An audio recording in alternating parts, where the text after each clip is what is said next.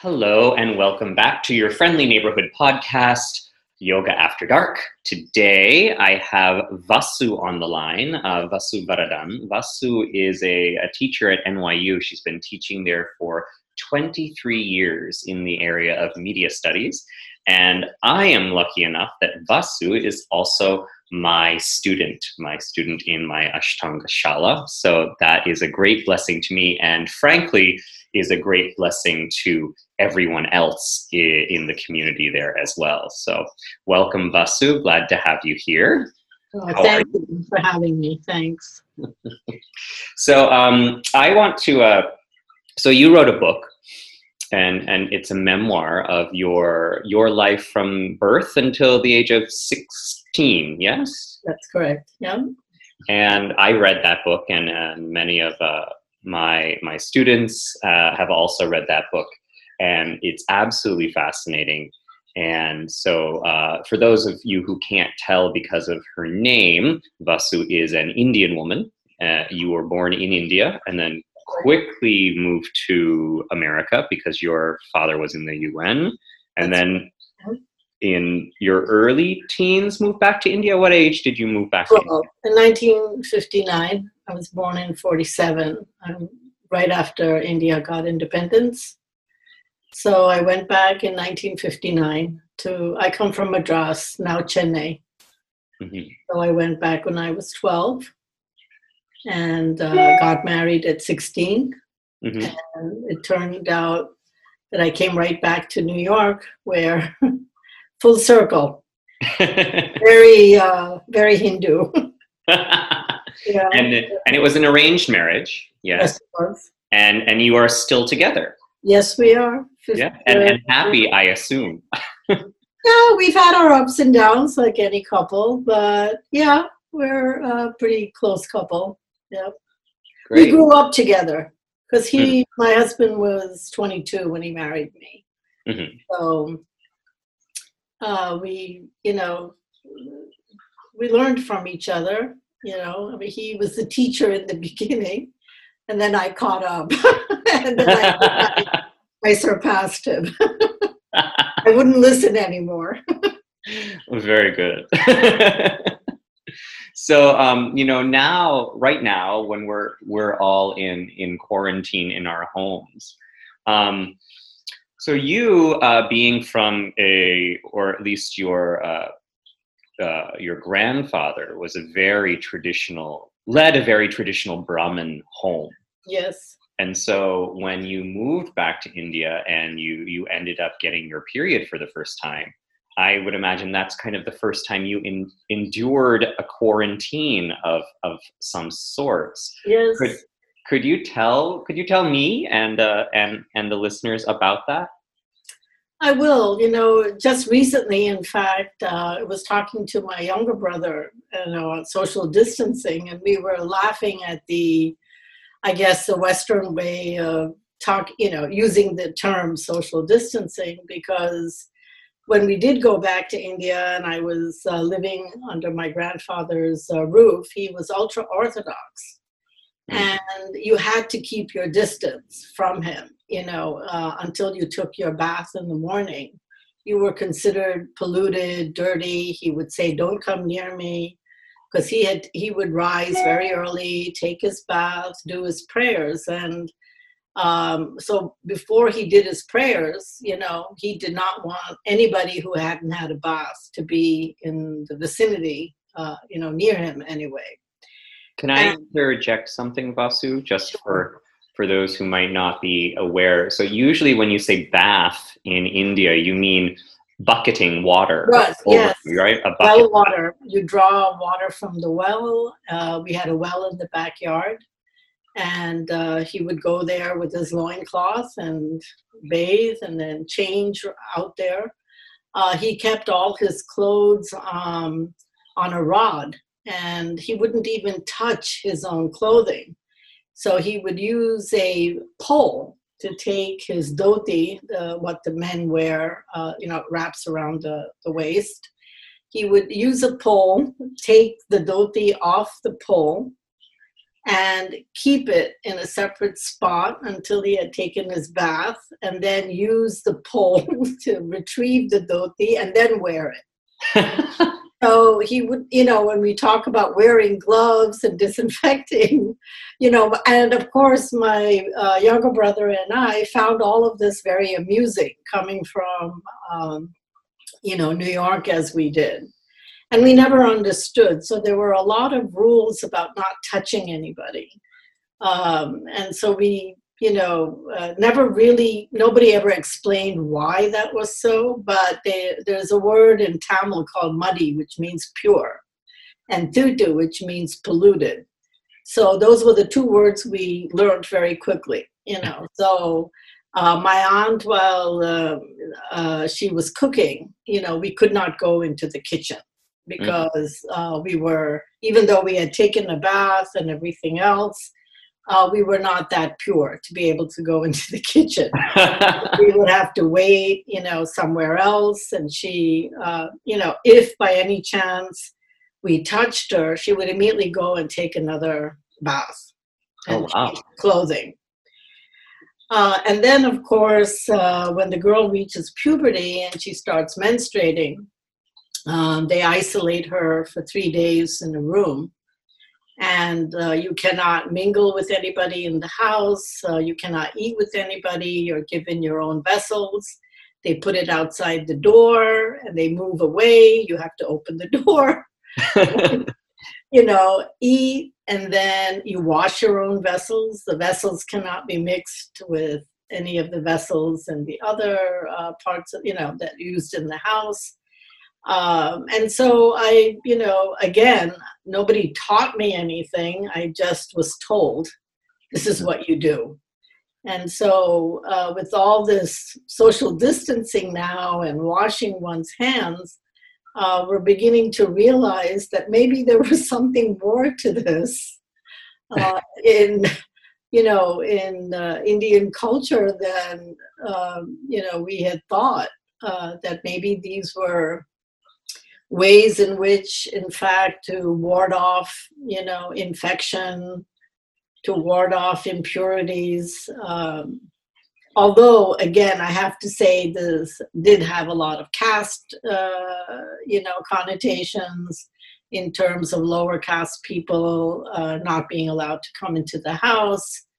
Um, and you know, as far as I mean, the reason given for girls being uh, isolated uh, for those three days is uh, ostensibly to give them rest when they're bleeding, so that you know um, they can go through that three day period without feeling exhausted and so there were some underlying reasons for this. It's quite a quite an enforced rest yeah. Yes. Yes it is and it's hard when you're young. I was think I was 13 and you can't play with other girls, you know. And I think for me personally, I think uh, what always bothered me was that everybody knew. so you know, you know, since I, you know, they would see me, I couldn't enter through the front door of the house. I had to go through the side alley. And mm. so all the neighbors, you know, there were no walls. We just had, you know, sort of uh, like barbed wire fences, but or hedges, and you know, people could see over it. And then they would all say, "Oh, so you have, you know, you're out of doors." That was the euphemism. you're out of doors. So everybody kept track of my period better than I did. Oh, there you go. at least, at least you were being uh, watched over, I suppose. I, I, was. So you know, they would say, "Isn't it? Isn't it that time of the month?" there was no need to keep a calendar. I could just ask my neighbor. Say, yeah, it's that time. that you know, that's one of the first things I noticed uh, when I first traveled to India. Was that in India there's always someone watching. Even if you don't think there is someone watching, there is always someone watching. yeah. so so tell me, Vasu. I would um, I don't know how you you identify yourself, and you can you can tell me how you identify yourself. But I I would identify you as a as a modern Indian woman, and uh, you know, I, uh, you all when you come of course to the shala in the morning for practice you're always in your kind of pajamas and kurta style type thing. Um, I, I, was really amazed the first time i saw you out on the street later in the day. You you have full sari and you know beautiful uh, bindi on your forehead and always very nice jewelry and very very put together. And i thought oh wow vasu she must be going to some fancy function or something and, and then you said oh no i just i just dress like this every day. This is how i'm you know comfortable. This is how i'm used to dressing. So can you can you tell me a little bit about how you how you actually identify yourself and and um, how this uh, kind of straddling of a couple different cultures has influenced your life over over time? Uh that's a good question. You know, it has a long answer. Um, when I went back to India when I was 12, I have to say I felt very American when I went back.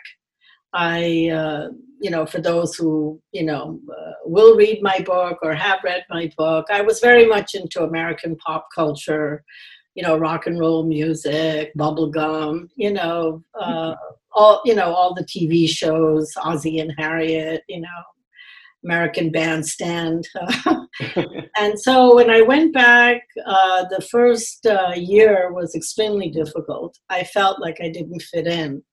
Um, a lot of things were forced upon me.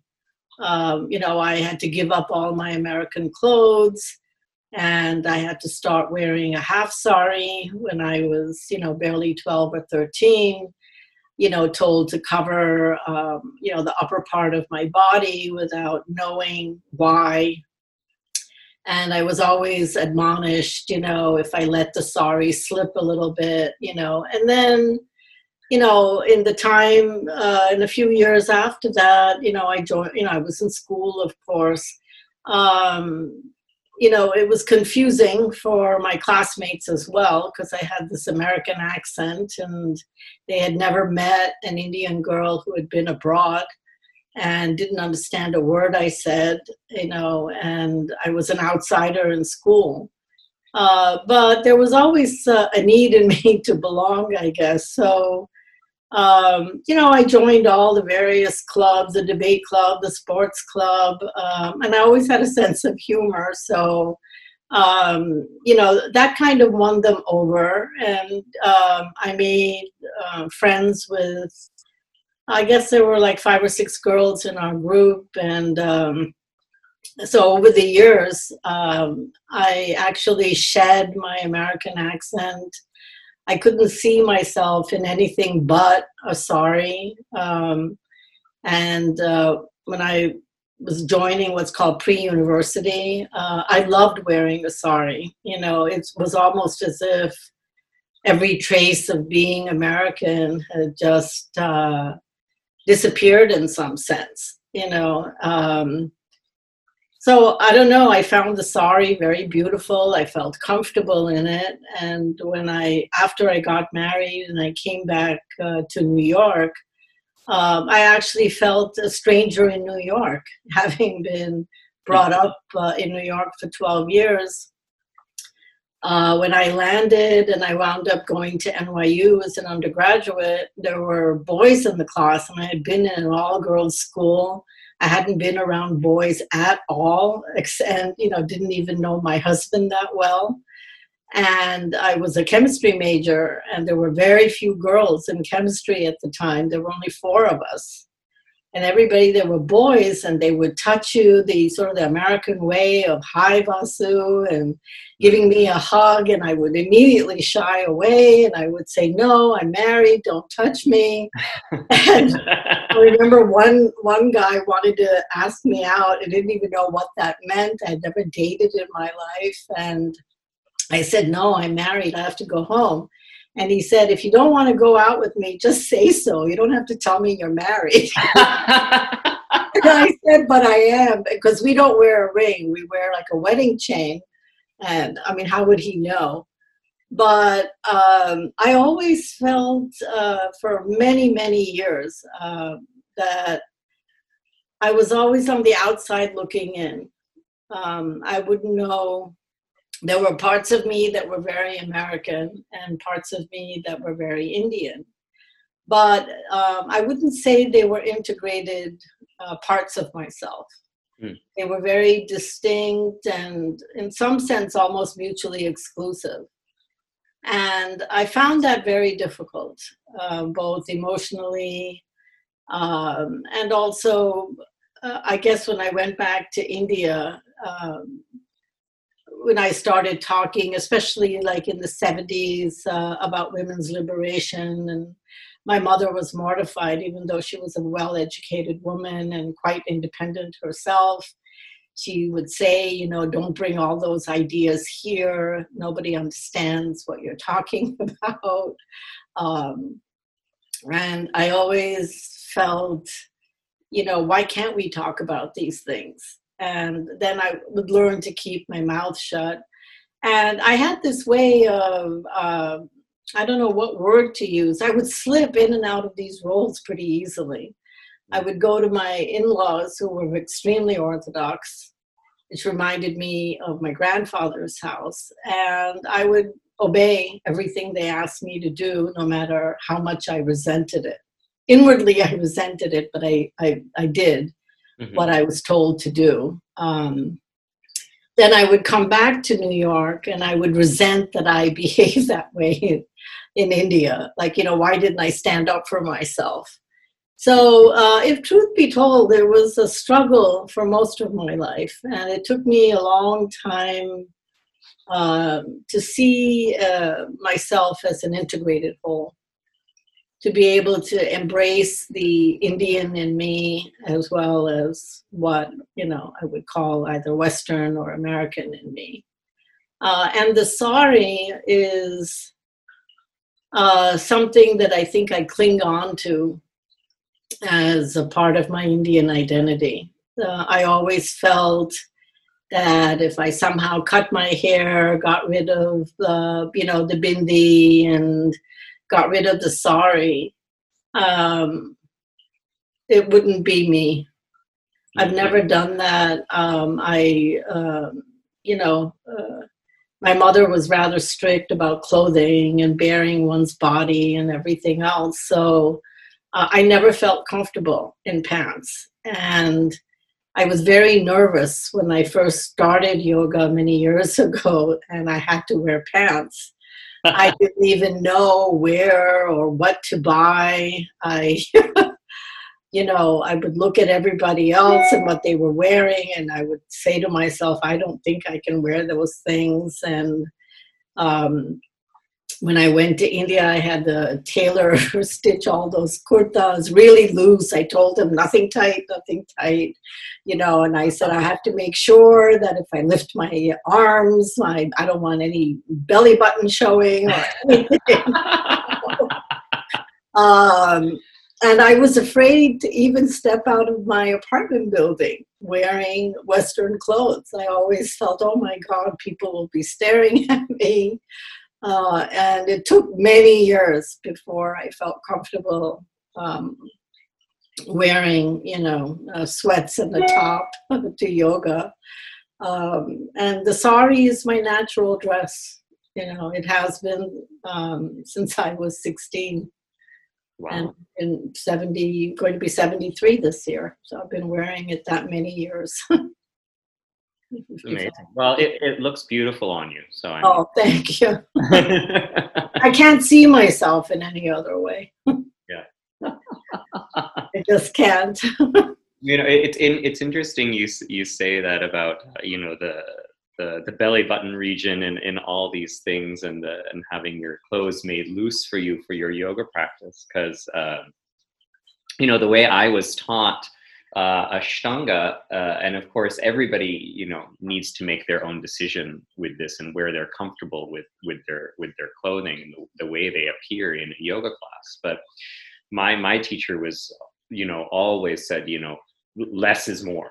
Like the more of your your actual body I can see, especially the um, the middle region around around the navel the waist is is important because mm-hmm. if there's a lot of fabric there you know they can't uh, in this case it was she she can't see if i'm actually like squeezing anything yeah. there or anything's moving you know? I could just be relaxing and kind kind of faking it.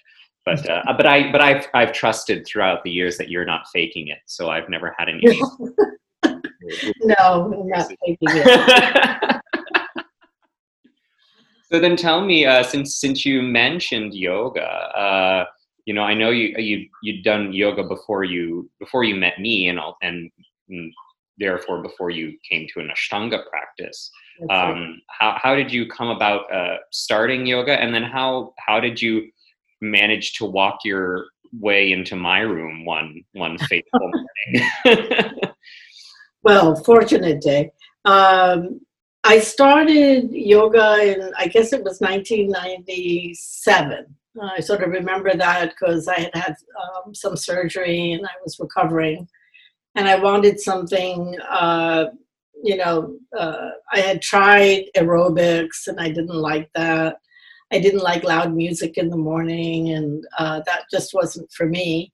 And um, so um, when NYU had the Coles Recreation Center, which has now been demolished, you know. Uh, oh, that big I, construction project on Bleecker over. Right. That used to be the Cole Sports Center. Ah, yes. And that was built, uh, I think, in the 70s.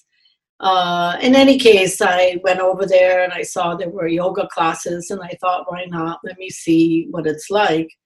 Uh, and I had a very good teacher at the time, uh, and I liked the practice. Um, the breathing, um, you know, I found very beneficial. Um, uh, I liked the stretches. You know, I just felt that this was something that I could manage uh, to do. Uh, the only difficulty uh, with the Coles was, you know, it was inconsistent uh, when teachers came and left. Uh, it wasn't an easy work environment, and I guess there was some politics, whatever. But so there would be other teachers, and then you'd have to get used to their style. Uh, there was a lot of chanting, and at times I didn't quite go for that, you know, because it would be too much of the session. Because I would, I really wanted to sort of get my body moving a little bit. And in any case, I, I practiced there for many years. Um, and then uh, Coles was closed. And um, there was somebody who was in my yoga class there, long story short, who had been to Sacred Sounds and said that she loved it. You know, she didn't tell me what practice, but she said, I just love going there. It's so clean and um, it's really very good. You should try it sometime. So I had already had a membership at Coles, you know, and I said, well, let that membership run out. You know, I'm not going to renew it anymore. So I came to Sacred Sounds. Um, and I went into the yoga. I don't know what kind of yoga, but it uh, took place at 7:30 in the other room. Mm-hmm. But um, I also found when I was in there, there was a lot of music, you know, um, and I didn't care for it. And there wasn't uh, any individual attention being paid. You know, many people who were there seemed to be, you know, uh, I don't know, more in tune with this than I was. You know, I sort of felt like I couldn't keep up. It was more about speed. Mm. So I came out of there, and I don't know if I was talking to somebody at the front desk. I don't think it was Stephanie, but um, I was standing there and I said, Is there any other kind of yoga that you offer that doesn't have music? And Abby, you know, mm-hmm. um, was sitting on the sofa uh, in the reception area. And she suddenly got up and she said, um, have you ever tried Ashtanga? And I said, I don't even know what that is. And I knew I know what Ashtanga means, but I said, no. I said, no, what is that? Mm-hmm. And then she said, you know, why don't you come and just try it? And um, she said, you know, it might, you know, it's tailored to you for the individual.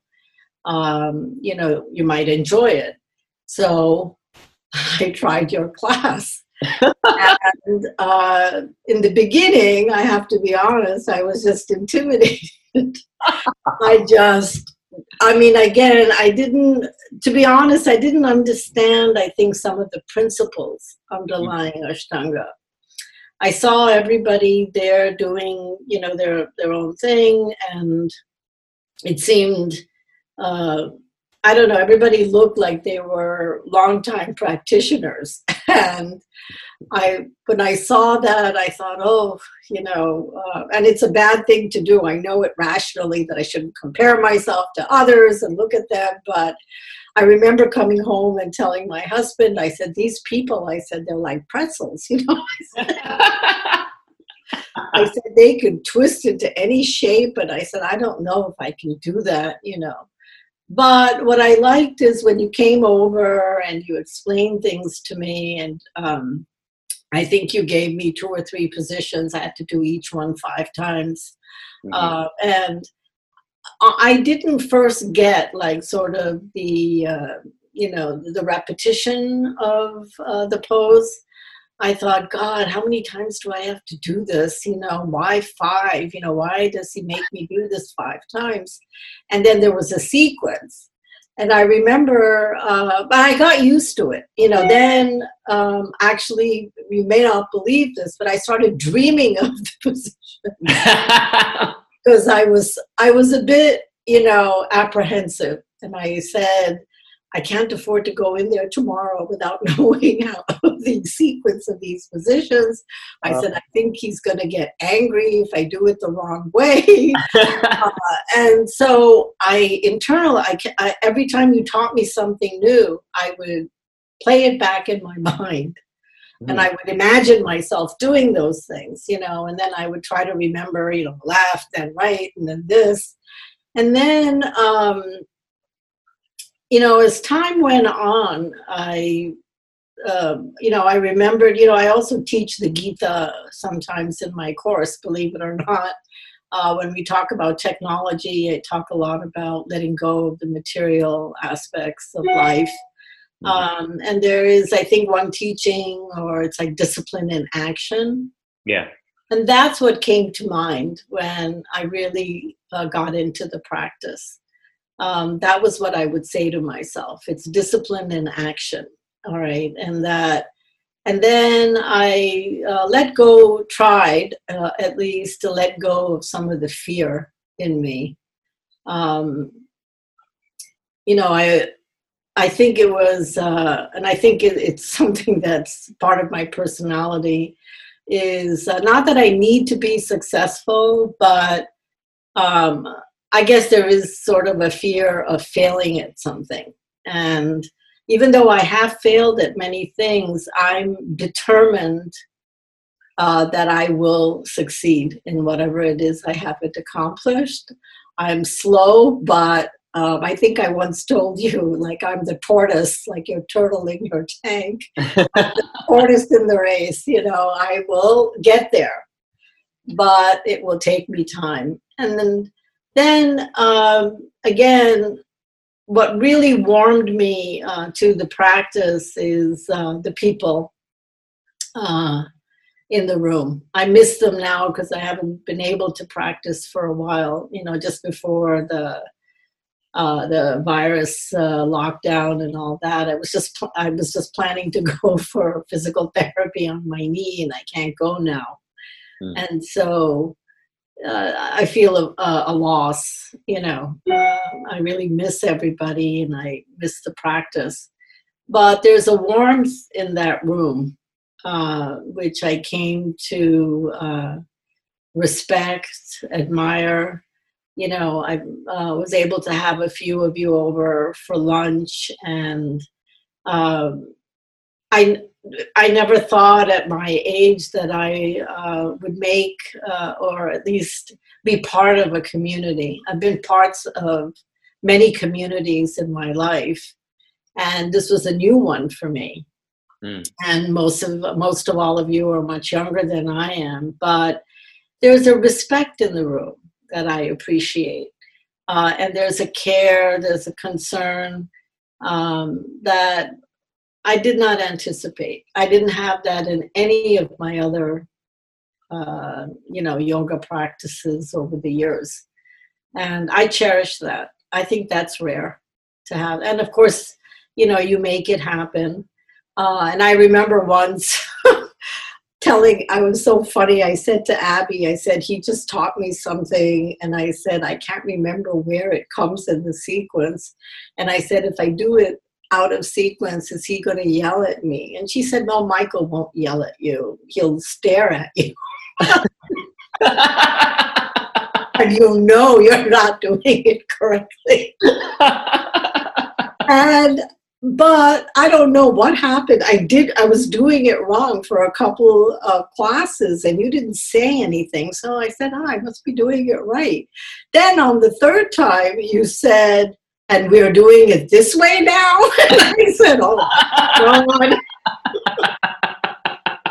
because when I, I don't know. I mean, I can't read your mind, but I think you push us to sort of autocorrect. That's what I call it that yeah. at some point we will think and say to ourselves, we're not doing this. yeah, there's a, I think there's a lot of uh, auto correction in in the practice, and and I think it's a really beautiful thing that you know you can, as a teacher, you you have to make a couple a few decisions about how much you want to involve yourself in each person's personal practice you know?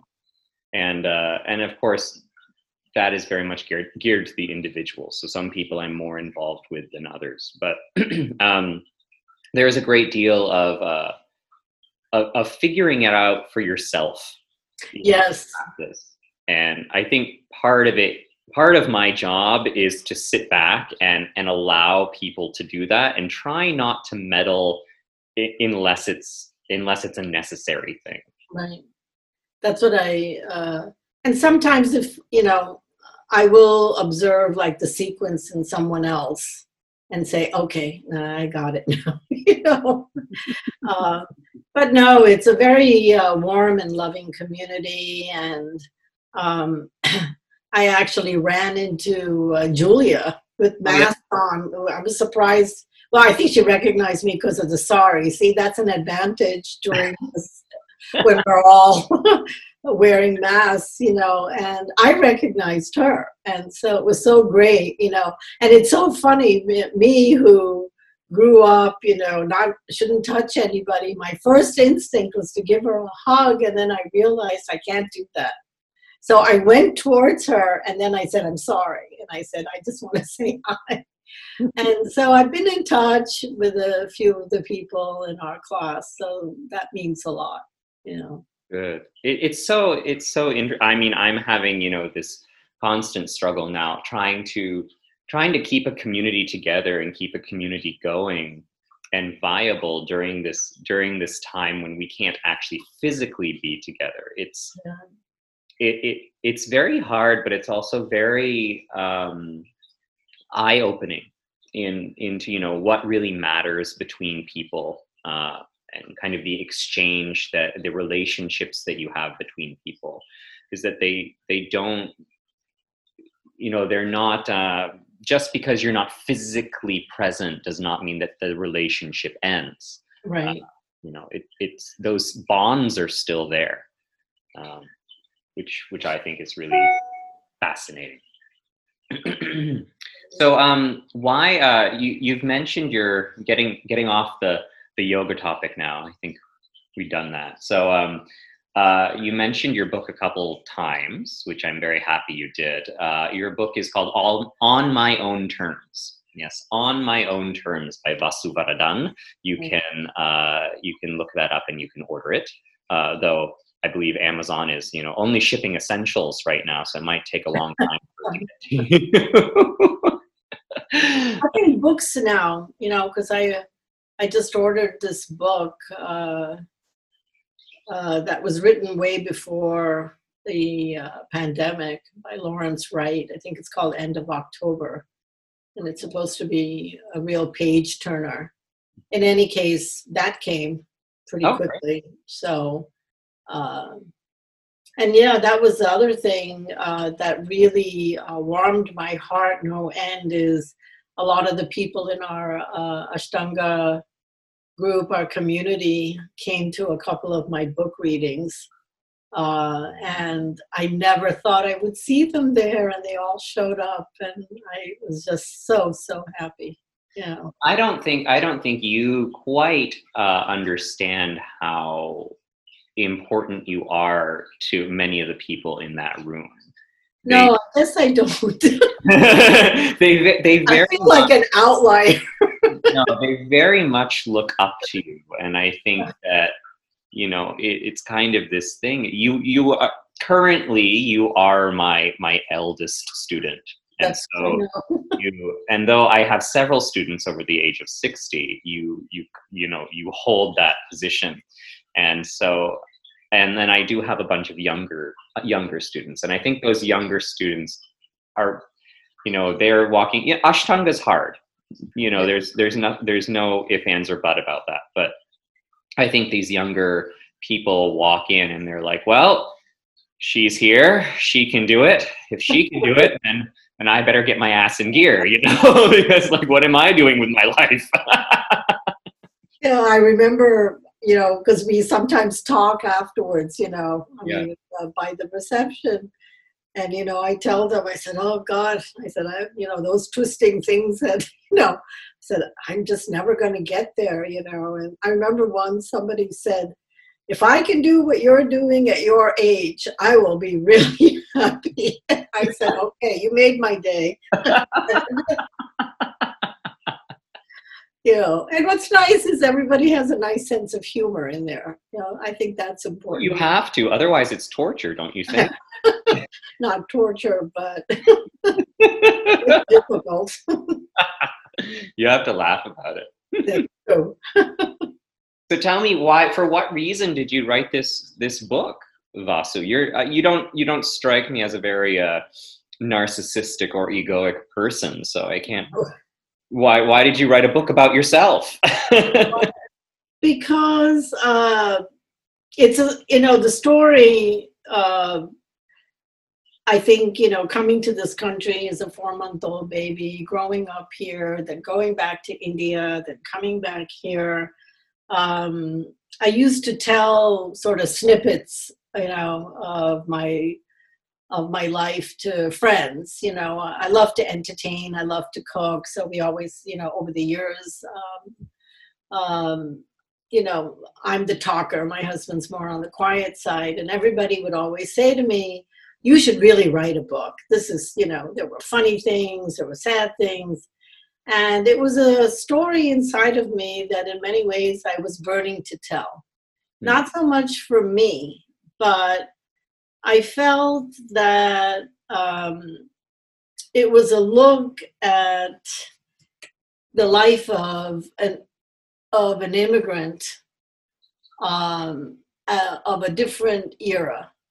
You know, uh, especially with everything that's going on with immigrants, etc. Uh, you know, especially you know under the current administration, you know, everybody you know was talking about immigrant stories, and I just felt like what was important is that the younger generation. I was initially thinking of South Asians, uh, not Indians per se, but South Asian immigrant, particularly girls.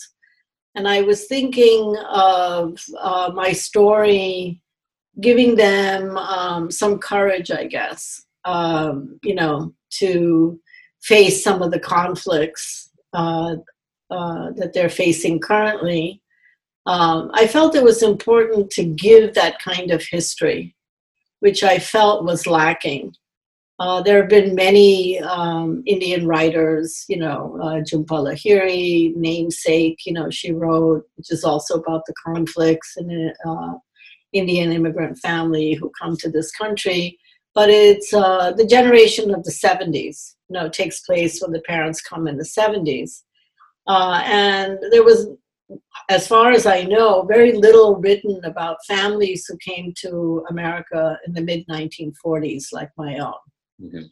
and um, the fact that you know here we are in New York, everybody knows what dosa is, this and that, and when my parents came, uh, everything had to be shipped from home. Nothing was available, you know, no Indian uh, lentils or temple. There was nothing, you know, that, uh, you know, it was just people's homes. So, one reason I wanted to write the book was to reach out to that audience. Uh, the second reason that, again, that I wrote the book, and I do say this, um, is, you know, I had lost my son on uh, 9 11. And um, again, you know, it was a question of identity. Many people, I live in the NYU community, and many people didn't even know my name, but every time I walked by, they would say, Oh, you see her in the Indian dress. It was her son, you know, who died. And I kept hearing this everywhere I went. Uh, I mean, people meant well, so I don't. I mean to say this, you know, uh, that I didn't understand, but I didn't want to be identified that way. Mm. Um, and uh, I went to India a few years after it all happened and uh, I'm not a very religious person, but I am a spiritual person. And I went to the home of my uh, maternal grandparents, to the temple in Srirangam. And I'm a strong devotee of the Lord Ranganatha, the god who lies on the snake and has Brahma coming out of his navel. Uh, because my grandmother used to take me there every time I visited her, and it was a special place for us and when I was there, I don't know, I had uh, the darshan, you know, and the priest looked at me. And normally they rush people, you know, they say, okay, okay, you know, you've seen the God, you know, move along. But he said to me, I think you need to pray so you can stay a while. And I was surprised. He didn't know me or anything. And I just felt it was like a sign and something, I don't know, as I said, I sort of felt as if um, the God was giving me advice that when I go back, I need to go back to something that would nurture my soul, not anybody else's. That, you know, I'm a teacher by profession, I have been for nearly 35 years. Uh, I'm a mother, you know, I'm a wife. I'm, uh, I would say, you know, most of my life I've been in the giving in the giving role. I'm a caretaker. I care for my students. You know, I'm more used to giving than taking. And uh, so when I came back, I said, "What is it, Vasu, that you really enjoy doing that you haven't done for yourself?" And I thought immediately of writing because I used to write uh, many years ago. And just on a lark, I took a course at NYU um, in the uh, adult, I don't know, it's called the School of Professional Studies, and it was a creative nonfiction class. And I went in there and nobody knew me, which was good. I didn't want anybody to know me and I didn't want to know anybody else. And I started writing again. And the teacher took a particular interest in my stories. And when the uh, course was over, she said, Have you ever thought of publishing your stories? And I said, No. I said, I'm just writing. You know, I said, I'm, uh, just want to get these stories down. So from there, we she said, I'll be willing to work with you privately. I can see, um, let's see what we can do with this material. And uh, in spite of the sadness and, uh, you know, the void that, uh, you know, will always be with me, the writing allowed me, uh, without getting too sentimental, it, it, allowed me to become a person um, that I solely created on the page, if that makes sense.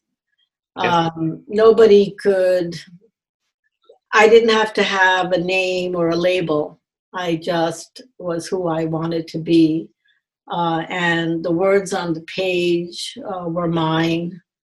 And, um, you know, Orhan Pamuk, the Turkish writer, um, had won the Nobel Prize, I think, in 2004 or five, somewhere around there. And he had a beautiful speech called uh, My Father's Suitcase and one of the things he says is, you know, you know, who was a writer, and he said, There are times when all you want is the company of words. Mm-hmm. And that's exactly where I was at that point in time. And I, that was the company I sought. It was the company of language and words. And uh, they always sustained me in the past. Whenever I had been through some difficulties in life, um, I always turned to books, like many people do, nothing unique about it. But um, for me, uh, that's really where the memoir uh, came from, from that deep place inside. Um, and I tried, uh, even though it is uh, about me, I was hoping that when people read it, that embedded in my story were the stories of many other people. And with the letters I've received and the email and, you know, um, responses, many people have said that, you know, and not just women, men as well uh, you know, people whose families have been uprooted, you know, either, you know, uh, during the, you know, uh, time of Hitler, people who have had to emigrate for other reasons. Uh, they always say, you know, um, you know, I can relate so much to what you went through. Um, and it seems to have appealed across generations, which uh, really is very gratifying is that younger people, uh, you know, people in their, uh, especially South Asian immigrants, uh, as young as, you know, 14, 15, you know, as well as, you know, older people, have always said, you know, um, oh, I can see my story in yours and your story in mine. And I think that uh, that means a lot to me. Because as I said, it, it wasn't just uh, my story.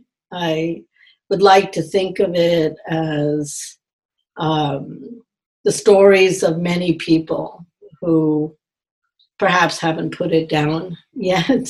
Mm. Uh, uh, they carry it with them. It very much comes across that way when, when I read it. I mean, it was, I kept seeing myself in, in your story. And of course, I'm not an immigrant at all, but you know, I come from a I come from a divorced family, which I kind of you know matched up with uh, the loss of your father and also um, you know the, the, back and forth of, of your dad and, and that sort of thing and there were there were there were just so many uh, very very human things in, in the book that uh, I think al- almost anyone could could see themselves in that situation or mold that situation towards theirs. It was it was really a wonderful read, and I will go back and read it again eventually.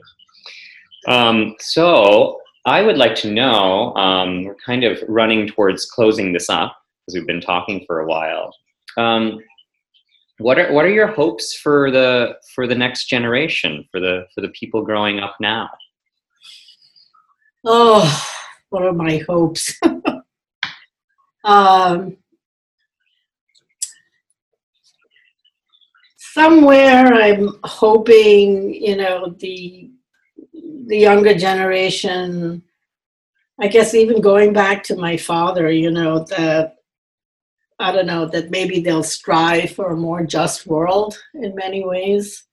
Um, it's not just the United States, but you know, I teach young people, you know, um, I teach college students. And um, I remember in the fall, uh, and even before when um, Trump was elected, many of them, you know, we talk about information, you know, in a media class, and many of them feel like they don't have any agency. They go, "What are we supposed to do? We don't know what's real news, fake news, um, etc." And, um, you know, I tell them that they can't give up so easily. All right. That, um, you know, I don't talk about my personal life to them, but I often felt like if I had succumbed to my grief, I would not be where I am today. So I think you have, you know, my advice to them, you know, and I gave a talk, in fact, to young South Asians earlier, uh, I think it was last year. And I was telling them that they need to define themselves. You know, I had too much of my life circumscribed for me. And I think it's important, you know, that you don't have to choose. You don't have to say, oh, I'm either Indian or American, you know, that you can, uh, but, you know, I like to use the term acculturate instead of assimilate, so that you can retain the parts of cultures that you embrace. Um, and I would like to see, you know, a more just world, you know, the idea, a more moral world.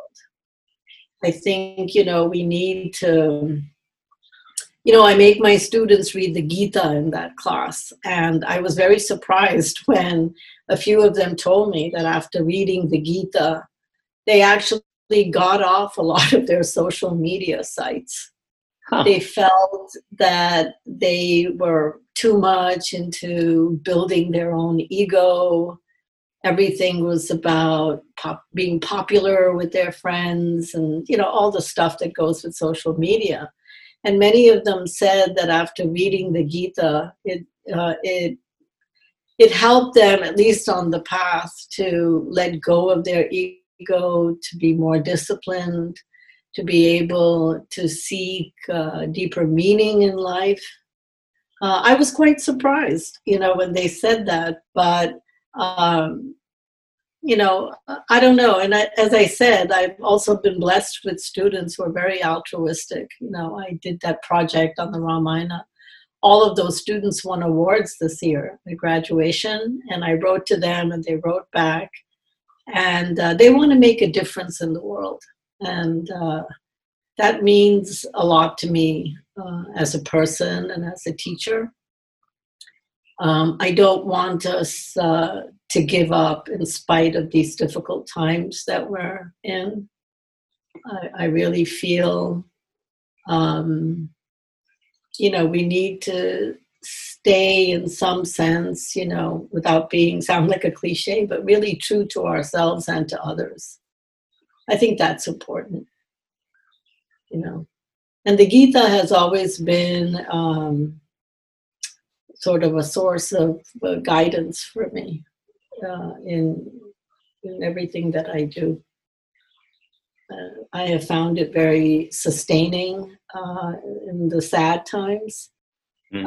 and uh, very um, like even during the good times, um, I still return to it.